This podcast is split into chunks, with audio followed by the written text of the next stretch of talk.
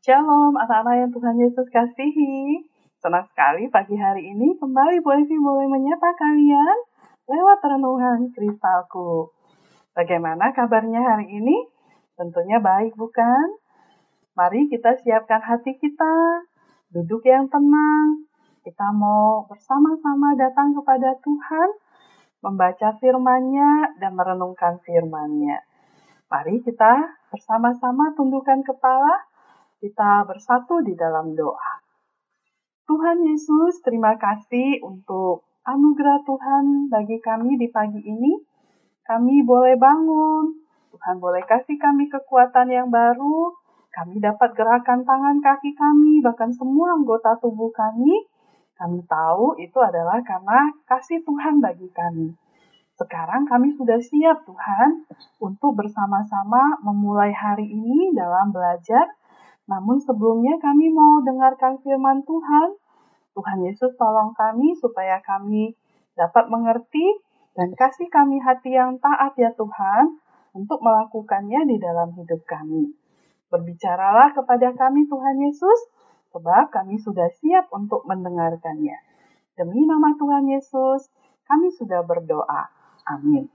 Anak-anak, kita akan melanjutkan pembacaan firman Tuhan dari kisah para rasul, pasalnya yang ke-8, ayatnya yang ke-36 sampai ayatnya yang ke-40.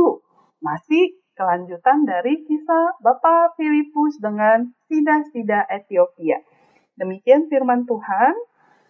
Mereka melanjutkan perjalanan mereka dan tiba di suatu tempat yang ada air. Lalu kata sida-sida itu, Lihat, di situ ada air. Apakah halangannya jika aku dibaptis? Sahut Filipus, jika Tuhan percaya dengan segenap hati, boleh. Jawabnya, aku percaya bahwa Yesus Kristus adalah anak Allah. Lalu orang Ethiopia itu menyuruh menghentikan kereta itu, dan keduanya turun ke dalam air. Lalu Filipus maupun sida-sida itu, dan Filipus membaptis dia.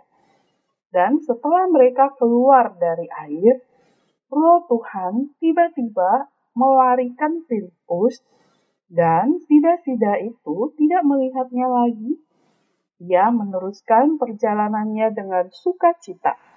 Tetapi ternyata Filipus ada di Asdod. Ia berjalan melalui daerah itu dan memberitakan Injil di semua kota sampai ia tiba di Kaisarea.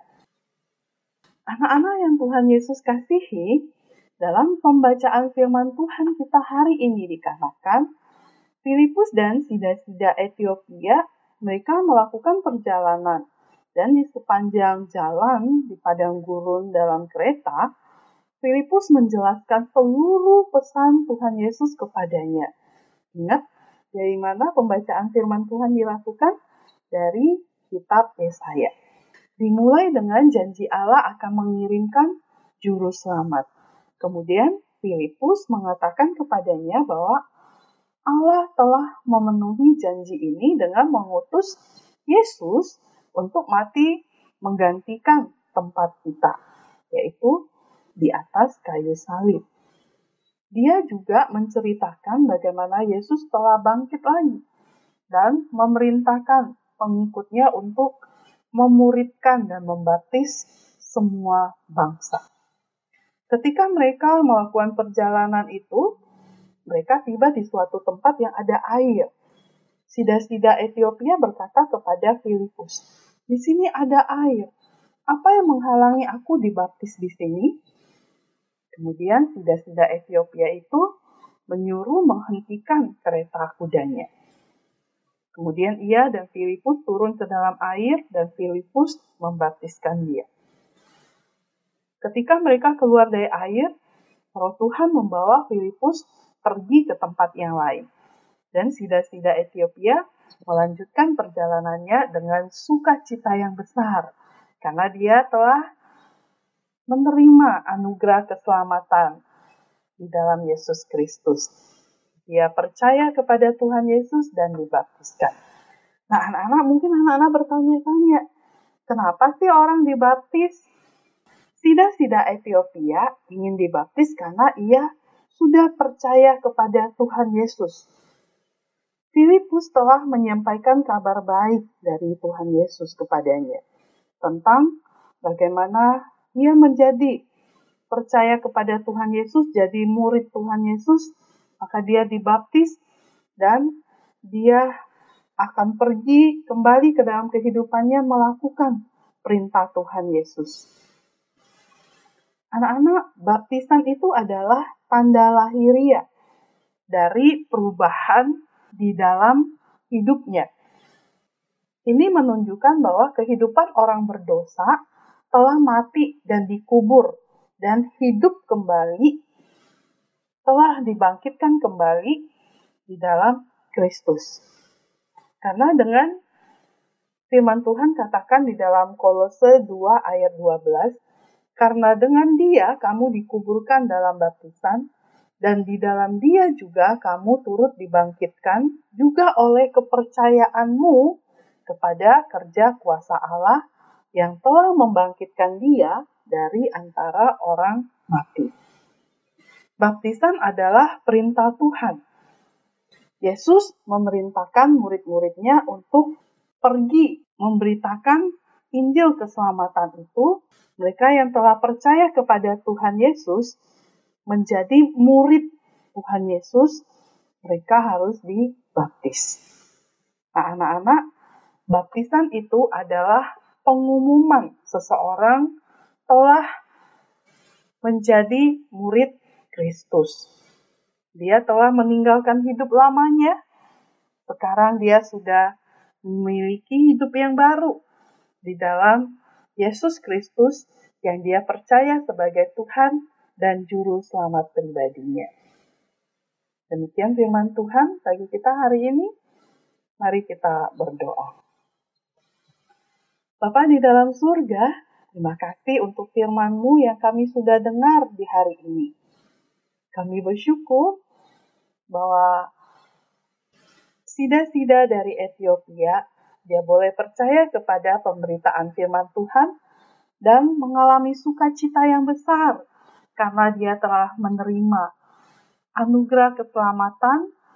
Dia orang berdosa yang harusnya mati, tapi karena Tuhan Yesus yang telah mati menggantikan manusia yang berdosa ketika dia percaya kepada engkau, dia mendapatkan hidup yang kekal, diselamatkan.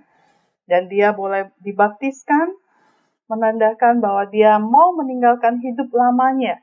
Sekarang dia adalah milik Tuhan Yesus. Terima kasih Tuhan Yesus.